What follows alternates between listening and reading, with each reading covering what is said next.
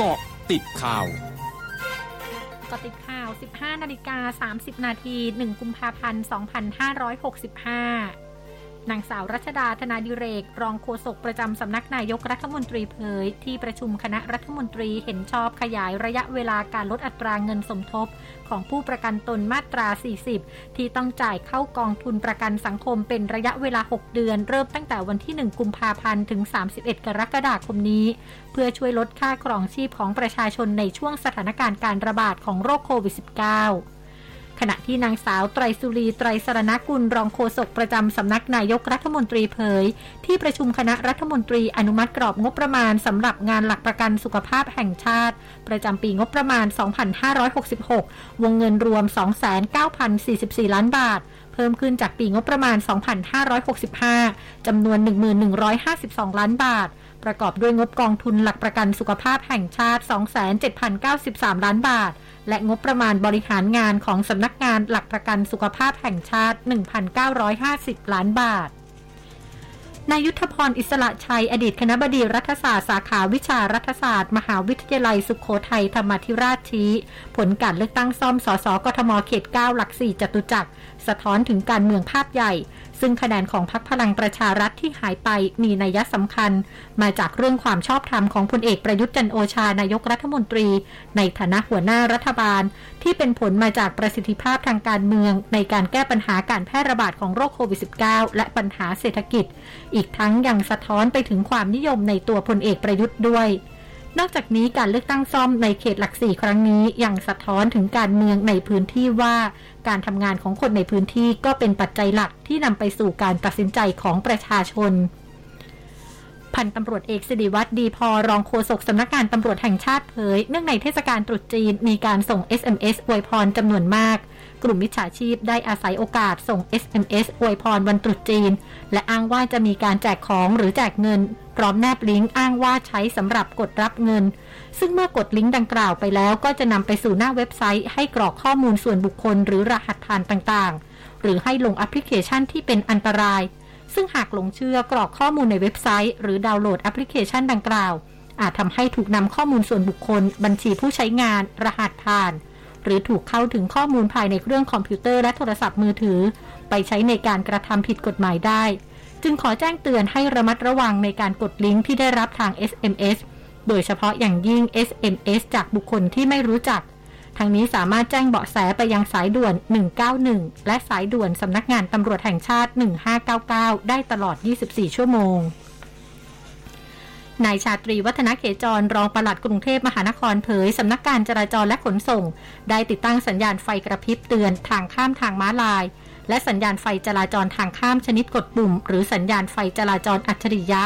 เพื่อเพิ่มความปลอดภัยในการข้ามถนน ซึ่งได้ดำเนินการติดตั้งสัญญาณไฟกระพริบไปแล้ว 896 จุด ติดตั้งสัญญาณไฟจราจรทางข้าม ชนิดกดปุ่มไปแล้ว 240 แห่ง พร้อมจัดทำเครื่องหมายทางข้าม โดยเฉพาะบริเวณทางข้ามหน้าโรงเรียน โรงพยาบาลและทางแยก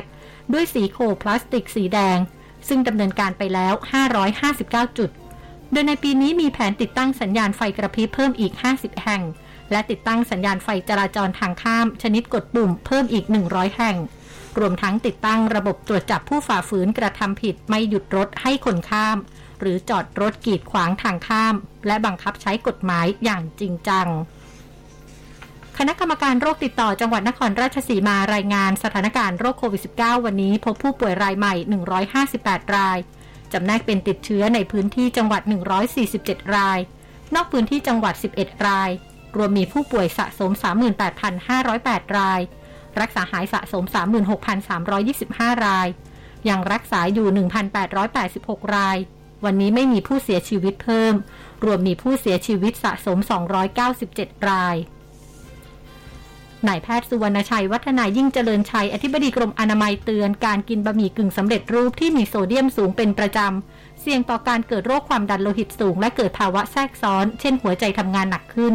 ทำให้เกิดหัวใจโตและหัวใจวายได้ ซึ่งปริมาณโซเดียมที่ควรได้รับต่อวันไม่ควรเกินวันละ 2,000 มิลลิกรัม หรือเท่ากับเกลือ 1 ช้อนชา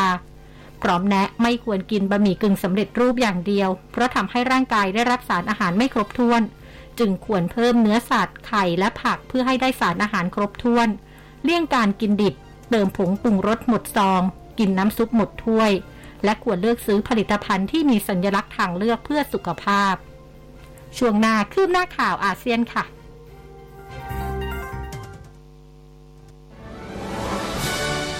ร้อยจุดห้าคืบหน้าอาเซียน สถานีโทรทัศน์ของทางการเมียนมารายงานการกล่าวถ้อยถแถลงของพลเอกอาวุโสมินอองไลน์ผู้นำรัฐบาลทหารเมียนมาเช้าวันนี้ เนื่องในวันครบรอบหนึ่งปีการเกิดรัฐประหารในเมียนมา โดยเรียกร้องให้ประชาชนทั่วไปให้ความร่วมมือกับรัฐบาลทหารในการนำมาซึ่งสันติภาพและเสถียรภาพ นอกจากนี้ผู้นำรัฐบาลทหารเมียนมาย้ำว่าเมื่อหนึ่งปีที่แล้วกองทัพไม่มีทางเลือก นอกจากเข้ามาควบคุมอำนาจ และการประกาศสถานการณ์ฉุกเฉินเป็นสิ่งจำเป็น ขณะที่การเลือกตั้งที่จะมีขึ้นในเดือนสิงหาคม 2566 นั้น ประชาชนจะสามารถใช้สิทธิ์ลงคะแนนเลือกตั้งได้อย่างมีอิสระเสรี ก็ต่อเมื่อเกิดสันติภาพและเสถียรภาพในประเทศ